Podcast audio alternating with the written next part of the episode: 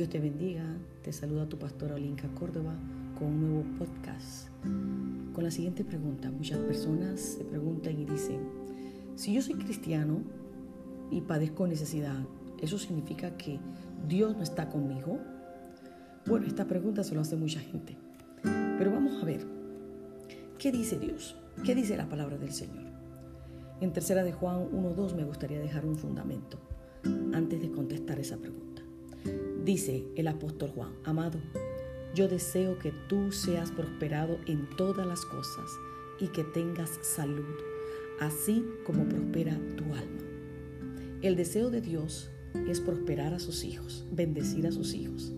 Pero la palabra prosperidad tiene una connotación no solamente de cosas materiales, físicas, sino también una prosperidad espiritual, mental, salud emocional. Todo eso involucra la prosperidad. Dios prometió a Abraham que lo iba a bendecir. Génesis 12:2. Mira lo que dice. Y haré de ti una nación grande, y te bendeciré y engrandeceré tu nombre, y serás bendición. No le dijo, serás bendito, sino dijo, será bendición. Me parece que le estaba llamando a Abraham bendición y que también a través de Abraham todas las naciones de la tierra iban a ser benditas. Y la Biblia dice que tú y yo somos hijos de Abraham por medio de la fe en Cristo Jesús. Teniendo estos fundamentos claros de que el deseo de Dios, de acuerdo a lo que dice la Biblia, es bendecirnos y prosperarnos, no solamente en, asuntos materiales, físicos, económicos, sino en salud, en gozo, en paz. Eh, salud emocional, que es, lo necesitamos mucho. Teniendo esto muy claro, quiero decirte que lo que muchas están pensando de porque tú y yo podemos estar pasando necesidad o escasez, significa que Dios no está conmigo, eso es falso. ¿Por qué es falso? En primer lugar, la teología moderna dice, teología moderna, escucha, dice que cualquier situación contraria al progreso económico de un hijo de Dios, ya sea por enfermedad, ya sea por desempleo, escasez económica, que es nuestro enfoque hoy, que es producido por la falta de fe. Muchos dicen que si tú pasas por escasez o este tipo de necesidades es porque Dios no está contigo. Pero eso, mi hermano, es una fe muy cómoda. Una fe construida por el hombre en base a lo que él quiere en su corazón. No es lo que dice el Señor. ¿Qué dice el Señor? El libro de Romanos, el capítulo 14, versículo 17, dice, porque el reino de Dios no es comida ni bebida, sino justicia. Anótalo, justicia, paz y gozo en el Espíritu Santo. ¿Te tratas del reino de Dios, de cosas materiales? No. Dice aquí, no es comida ni bebida. Estamos hablando de cosas materiales. En otras palabras, el reino de Dios no es dinero, no son cosas materiales.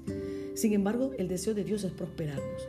La Biblia dice en el libro de Mateo 6:33, más primeramente, buscad. ¿Qué debo buscar? El reino de Dios y su justicia y todo lo demás será añadido. En otras palabras, si tú buscas a Dios, su reino y su justicia, que no son cosas materiales, que dice la palabra del Señor, que es el reino de Dios, no es bebida ni, tampoco es comida, sino justicia, paz y gozo. Y tú buscas esas cosas, entonces tú puedes tener seguro que todo lo demás será añadido. ¿Qué es? lo que tú quieres, lo que tú necesitas. Dios sabe lo que tú necesitas. Él lo sabe. Si la Biblia dice que Él alimenta a las aves del cielo que no trabajan y no nidan, y mira qué linda las flores del campo. Esta está más, mucho más bella y esplendorosa que el palacio de Salomón. ¿Cuánto más no hará con ustedes, manada pequeña? El Señor no quiere que pase necesidad. Pero las situaciones difíciles parte del paquete de la vida. Te lo he dicho en los podcasts anteriores. Las personas piensan que por ser cristiano no vamos a pasar necesidades, no vamos a pasar por escasez, no vamos a pasar por enfermedades. Claro, si los patriarcas pasaron situaciones tan difíciles, mucho más difíciles de las que tú y yo pasamos, y aún así Dios nunca los dejó.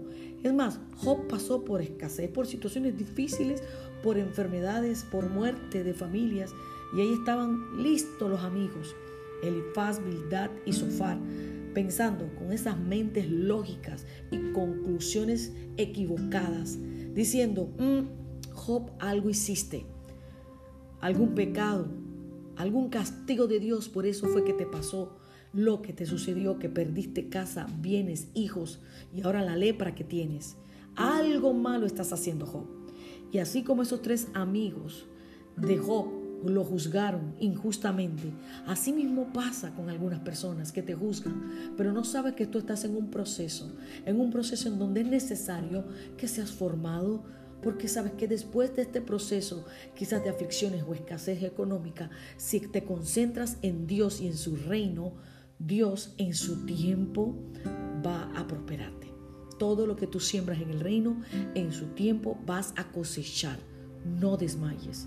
Entonces el reino, hermanos, no se trata de comida ni bebida, no. Tampoco en las provisiones materiales de lo que Dios te va a dar, porque ya tú lo tienes todo. Ya te dio Dios a Jesucristo que murió por ti en la cruz del Calvario. Te dio vida eterna. Y si lo aceptas en tu corazón, tu nombre se escribe en el libro de la vida hoy mismo y que nunca más se borre. Y si confiesas tus pecados, Él es fiel y justo para perdonar tus pecados y limpiarte de toda maldad. ¿Ves? Tienes lo que otros no pueden tener, a Jesucristo.